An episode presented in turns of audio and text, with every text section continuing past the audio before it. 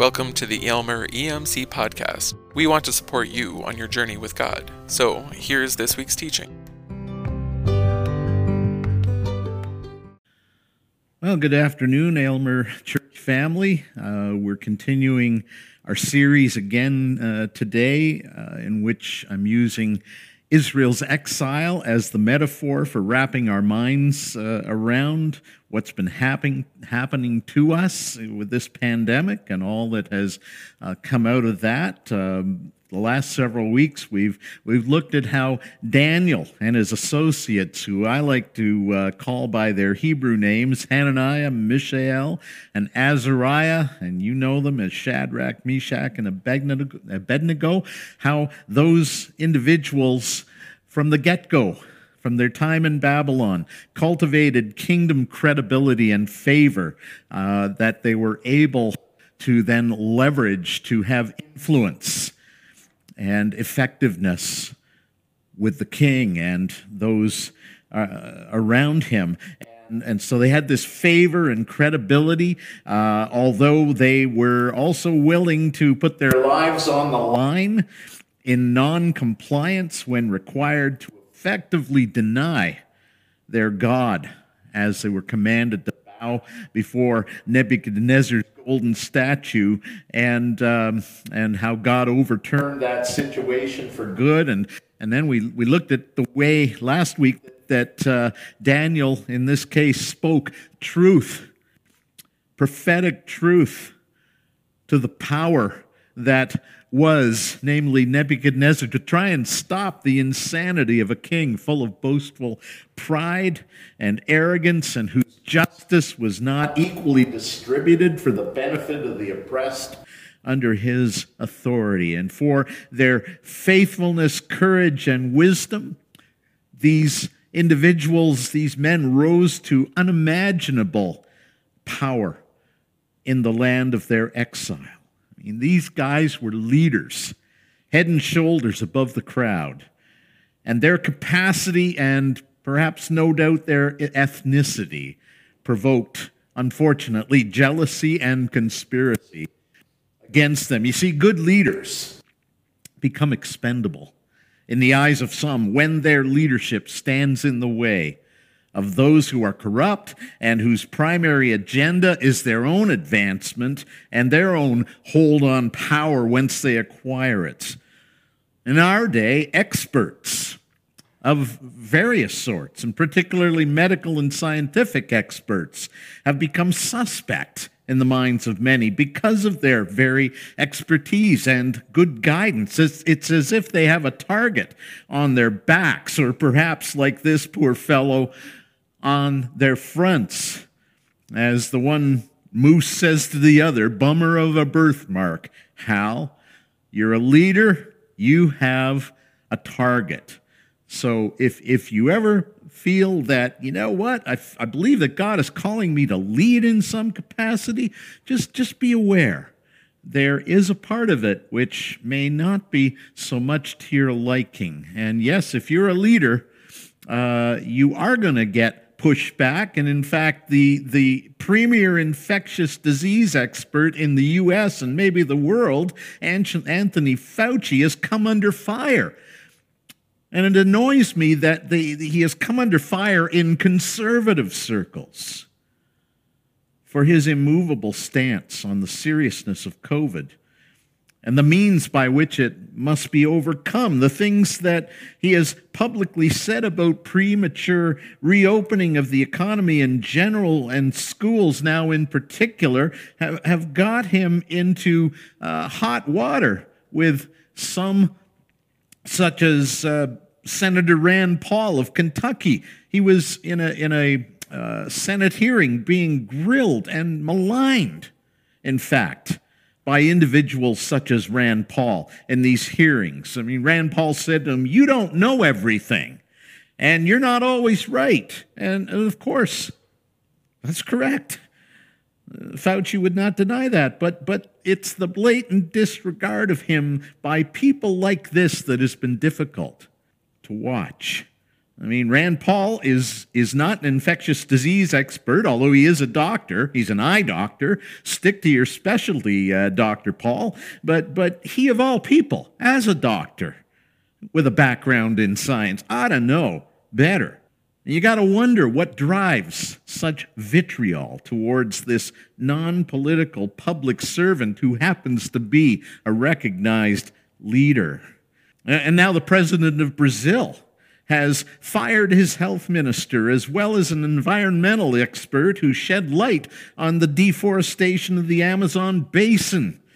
Particularly at, a time such as this, the Amazon basin uh, with the rainforest is basically the Earth, Earth's lungs. And you see, disagree with an autocrat such as President Bolsonaro.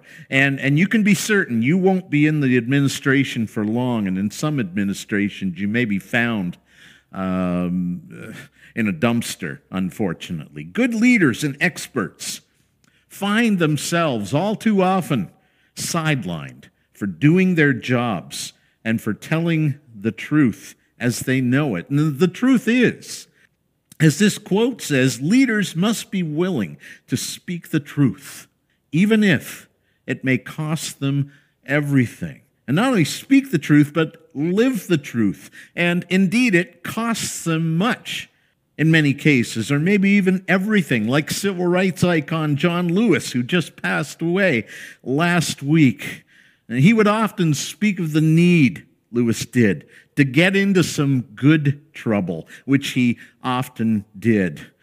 Uh, he also said that when we pray, we move our feet and he did. Not, not marching in, in an effort to violently uh, attack or overthrow those who are opposed, but rather to nonviolently um, confront injustice and evil and, and just plain wrongheadedness where it works against them, against justice, against good.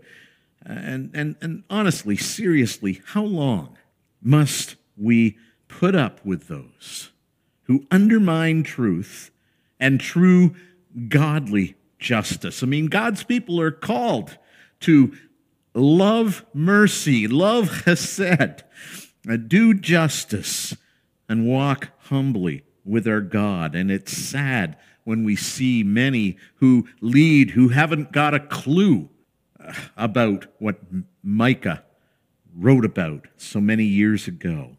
And how long do we have to keep on listening to corrupt leaders who know next to nothing and whose real interest is self interest and staying in power? As Martin Luther King once said in a speech, how long? Not long, although it seems that way. Or in Daniel's case, being corruptly accused of wrongdoing by those whose only interest is replacing him, eliminating a person of such character as they sought to do completely makes them look like the dirtbags which they actually were. As Daniel found himself while serving God and somebody else's country in exile, Daniel found that it, it, it, it became his reality to suffer in exile, for being good and for doing good, and for not, again, bowing the knee when power was commanding something completely opposed to his uh, God honoring values and convictions. Daniel suffered in Daniel 6, and uh, the question is did God notice? Did God care? Would God intervene? And if so, at what point? Maybe you find yourself in a situation such as Daniel found himself in, and know you maybe haven't been thrown in a lion's den, but you're doing all the right things. You're doing uh, things uh, honorably and with integrity, and whether it's your job or something else, and you're coming under fire, particularly and precisely because you are doing good and being good in the in the in the gospel sense of that word and as as we think about suffering in exile i want to raise the question why are good leaders so often seen to be expendable? Why are they expendable? And so we pick it up the story in Daniel 5. The writing was on the wall for the Babylonian uh, superpower. And that very night, Belshazzar, the Chaldean king, Babylonian king, was killed. And Darius the Mede received the kingdom, being about 62 years old. No spring chicken, but uh, he took over the reins of, of empire. Regime change has occurred. The writing on the wall proved to be true. And now for the transition from Babylonian to Medo Persian rule. And the question is will anything be retained? And the answer was yes, because uh, clearly some advance info and intel must have brought Daniel to Darius's attention because it says it pleased Darius to set over the kingdom 120 satraps stationed throughout the whole kingdom and over them three presidents including you got to be kidding including Daniel and to these the satraps gave account so the king may suffer no, no loss. Daniel finds himself again in a very responsible position in exile, serving God and somebody else's country. And it says, and, and, and this is exactly what you would expect, because Daniel has been consistent from the get go. It says that soon Daniel distinguished himself above all the other presidents and satraps because an excellent spirit was in him. And the king planned to appoint him over the whole kingdom. As always, Daniel's constant, consistent excellence and integrity caused him to rise to the top of Darius's fledgling administration. The intel that he had on Daniel would have told him that this was a man he could trust. This is a man who would tell him what he needed to hear, not just what he wanted to hear, and that he would be faithful no matter what. And Daniel rises to the top. Uh, but of course, this didn't make everyone happy we read that, that the presidents, the other two, and the satraps tried to find grounds for complaint against Daniel in connection with the kingdom. But they could find no grounds for complaint or any corruption because Daniel was faithful and no negligence or corruption could be found in him. Uh, what was it about Daniel that these people couldn't stand? I mean, why would they seek to bring down a man of un- unimpeachable integrity and character and ability that they could trust? That he would do no wrong to them, and yet they're conspiring to bring Daniel down. What is it that they couldn't stand about Daniel? Why are good, good and godly leaders expendable? I mean, their excellence generates jealousy. Their advancement provokes what I'm calling passive aggressive revenge. No, they don't knock on Daniel's office door. Hey, can we have a chat? We have some concerns. We have some issues with you. Can we sit down and have a conversation and work out uh, our problems? Oh no, that would be um, that would be the right thing to do. And in this case, who wants to do the right thing when you can do the wrong thing? When you can undermine? and manipulate the system against him. Have you ever been maligned or sidelined? Because of your excellent work ethic and the results that you've achieved, some people can't stand you for it. I have known people who work in certain uh, endeavors. I'm not going to mention their names or the situations, but this very thing, as they excelled in their work uh, and were being um, given approval by the administration and the top leaders. There were those who couldn't stand it, they hated it, and they did everything they could to undermine that person, telling lies about them and stirring up gossip and, uh, and malignant hatred towards them. And, uh, you know, it just makes no sense at all, does it? Of course, does sin in any form make any sense at all? No. And you may say, well, there's a way which seems right to a man, but hey, the ways thereof are the ways of death. Sin makes no sense at all. Even if for a time it may be pleasurable and it may get you short term what it is you may want, but then you will always be looking over your shoulder, checking your back, watching your back for someone else to stab you in the back. No, these kind of people will seek every which way to bring you down to their level or below their level, ideally below. And some of these people rise to unimaginable heights of power and influence. Sad when that happens. I mean, was it something Daniel said? Something he did? Or someone he knew?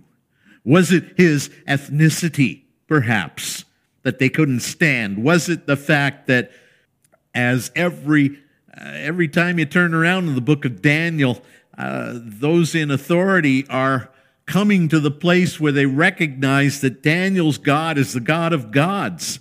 And Daniel can't be compromised, he can't be brought down. His buddies can be thrown in a fiery furnace, and God gets them out.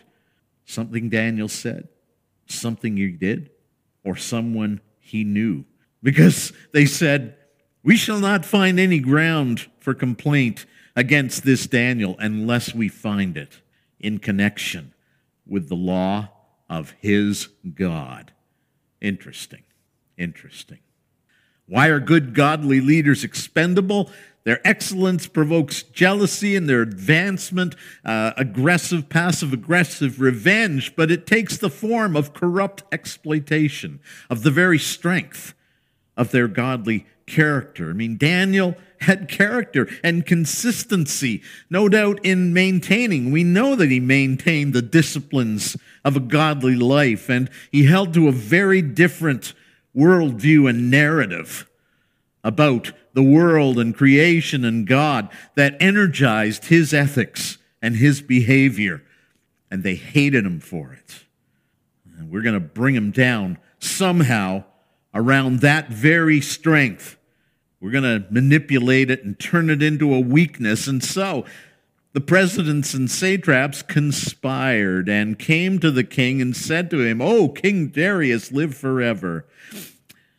And then they, they, they said, All the presidents of the kingdom, uh, minus one, but we're not going to say that. Uh, the prefects, the satraps, the counselors, and the governors, we're all agreed that the king should establish an ordinance and enforce an edict that whoever prays to anyone, divine or human, for 30 days, except to you, O king, shall be thrown into a den of lions. And you see, the conspiracy takes the form of exploiting weakness at the top, weakness in the key leader, which can now be bent to their intent to eliminate one better than they.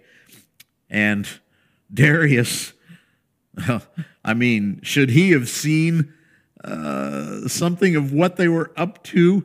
Uh, too good to be true, eh? It's like they're saying, We all think so much of you, O Darius, that, that you might as well be divine. Uh, you're the chosen one, that's for sure. We want to invite uh, all the citizens of this great empire now to see you the way we see you. How about this, Darius? How about we all pray to no other God but to you? And We'll try it out for 30 days and see how it goes. What do you think about that, Your Majesty? Or is it Your Holiness? Now, O King, establish the interdict and, and sign the document so that it cannot be changed according to the law of the Medes and the Persians, which cannot be revoked. Once something was put in writing and declared to be a legal document, in the Medo Persian kingdom, it could not be overturned. How could he refuse? How could he refuse? Therefore, King Darius signed the document and interdict. Well, although Daniel knew that the document had been signed, he continued to go to his house, which had windows in the upper room open toward Jerusalem and to get down on his knees three times a day to pray to his God and praise him just as he had done previously. See, in this case, again, compliance was not an option. Daniel would not and could not stop praying. Well, you know, what, what about this, Daniel? What about uh, you don't necessarily have to pray to Darius, but you could uh, either stop praying for 30 days or take it underground, do it in hiding. Why do it right out in the open where you'll be seen? I mean, open window and everything. Just find somewhere else if you have to keep praying. But, but for Daniel, that was not an option, not something he could do. To stop praying? No. Pray always with all kinds of prayers and supplications, Tim, Paul writes to Timothy.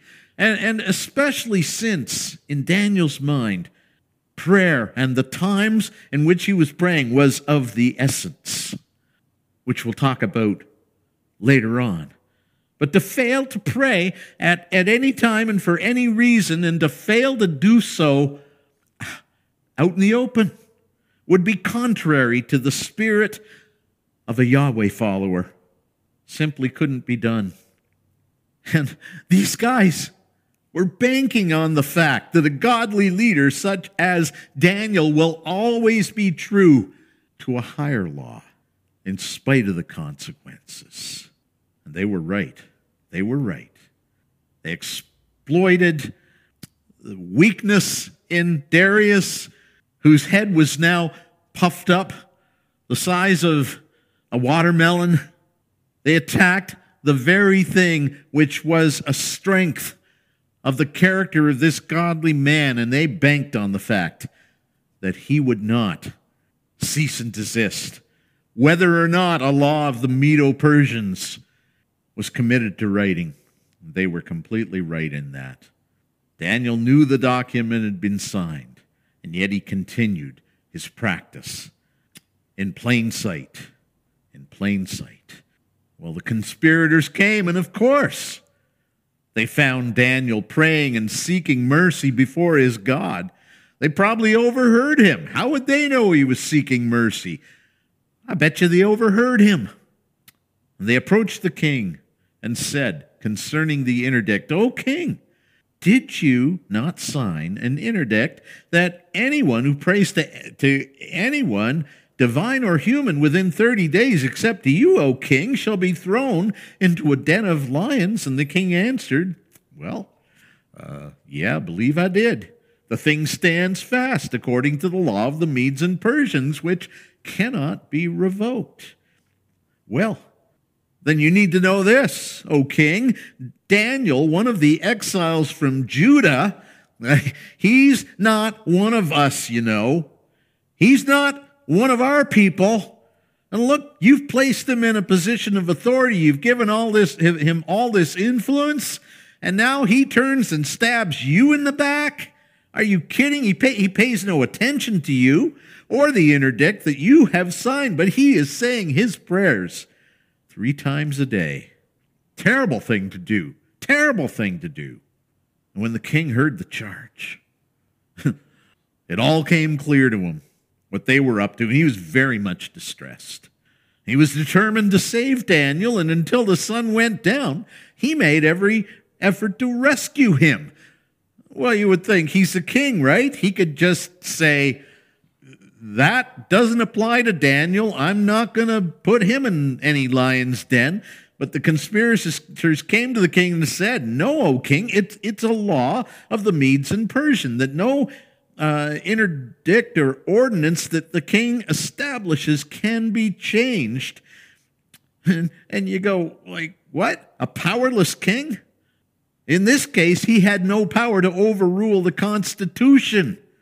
It seems that the Constitution of the Medes and Persians had a place of superiority over that of the executive branch, the king, the monarchy.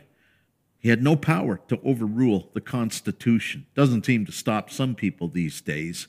However, that's another story, and a sad one at that. But then the king gave the command, and Daniel was brought and thrown into the den of lions. And the king said to Daniel, as he is being uh, carted off to his fate, May your God, I mean, if your God is the God of gods, may your God, whom you faithfully serve, deliver you.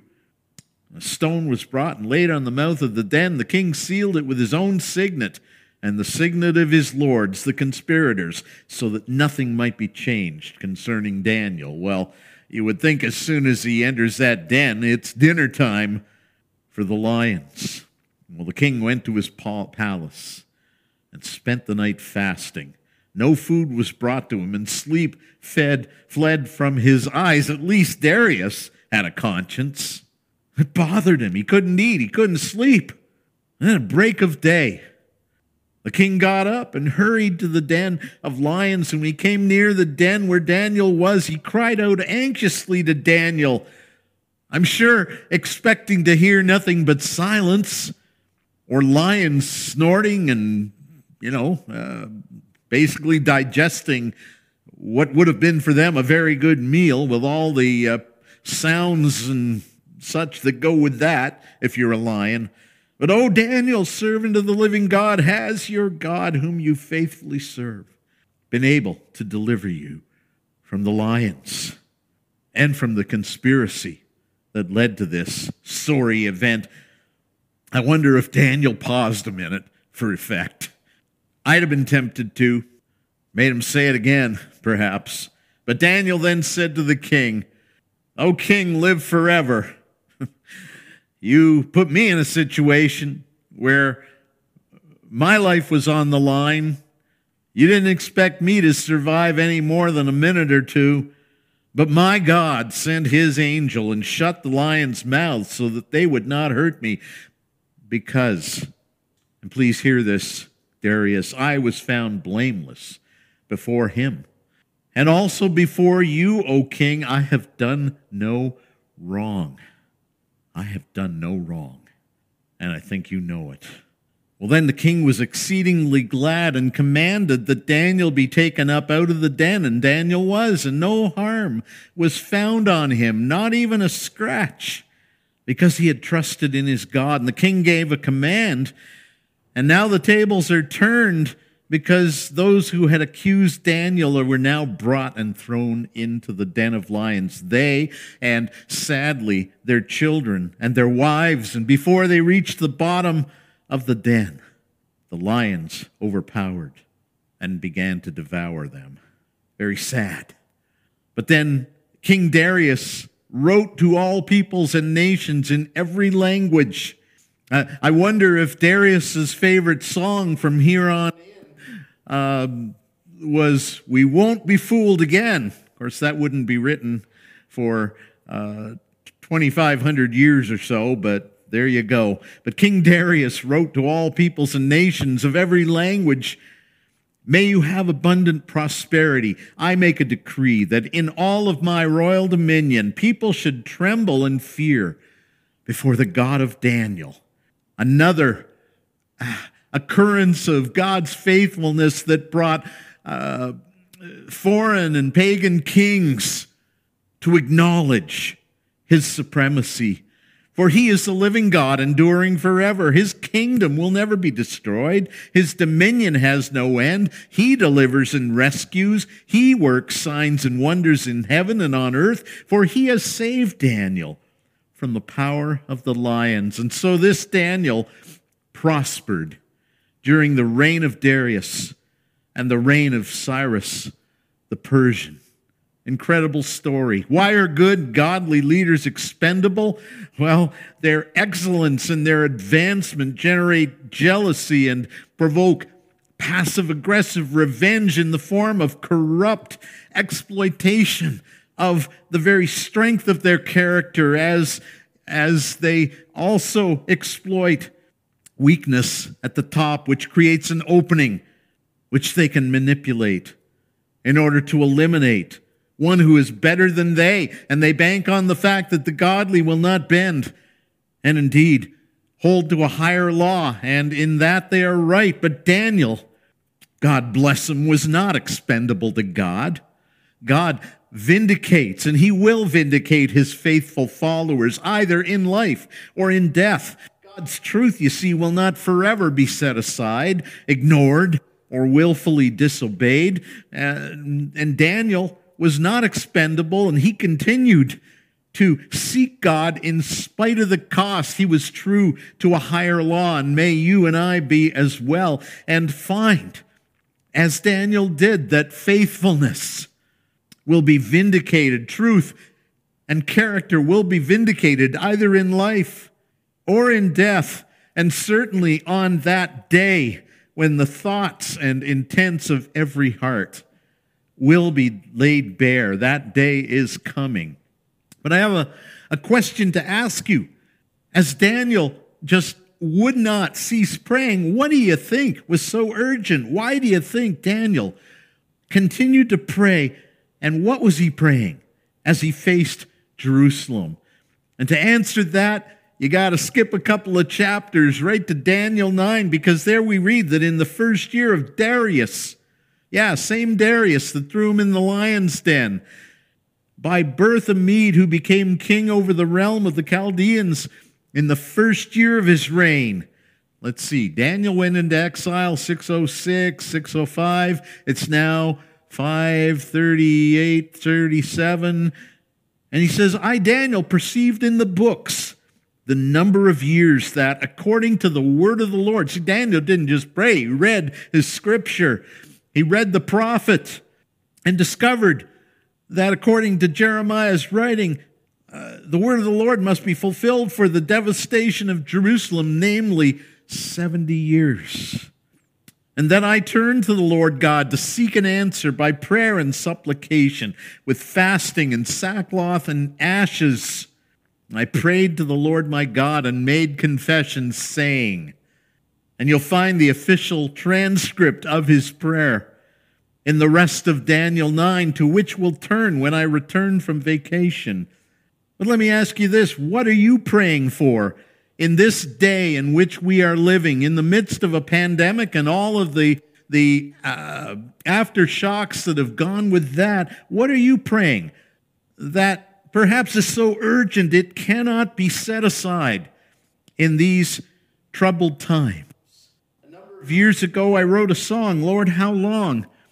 and, and the lyrics say the, the, the horsemen of apocalyptic terror continue wreaking havoc on the earth, pestilence, we're knowing pestilence, and in some places, food shortage and lack of food security, pestilence and famine, warfare's horror. Stark testimony that your word is truth.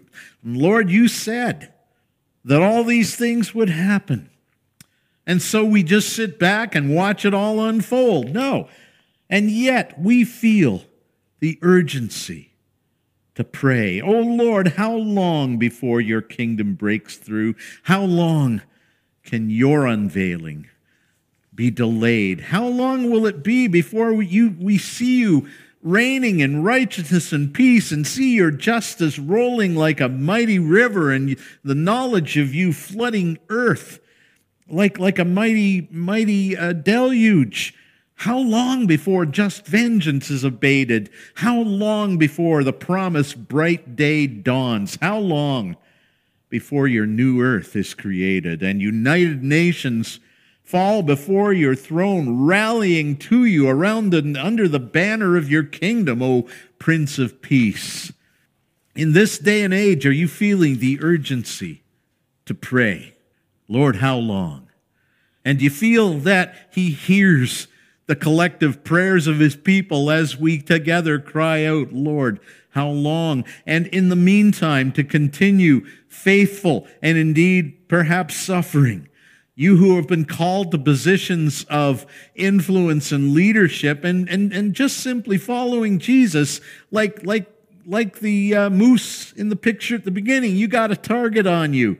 It's invisible, but it is seen to the principalities and powers with which our real warfare is happening. And may we find that as we are strong in the Lord and in the power of his might, and as we are found faithful, we will see him working and moving in our day as, as they prayed in act. Lord, um, give us the boldness to continue speaking your word with boldness and with effect. And may your signs and your wonders uh, attend, and may many be brought to you. May everywhere we go, may the places that we step foot, may those places be shaken with the wonder and glory and power of your kingdom and your awe inspiring love and grace and mercy. So may it be so, Lord, as we continue to serve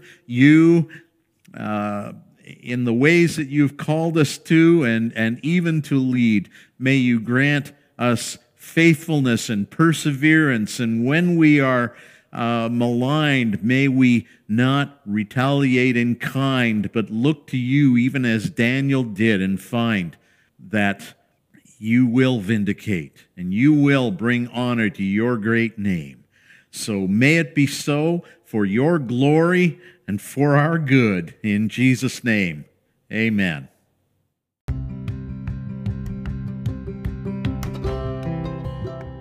Thanks for listening. We invite you to follow Jesus with us and join us on mission with Him. We'd love for you to connect with us through our website, worship at aemc.com, or on Facebook. Just search for Aylmer EMC.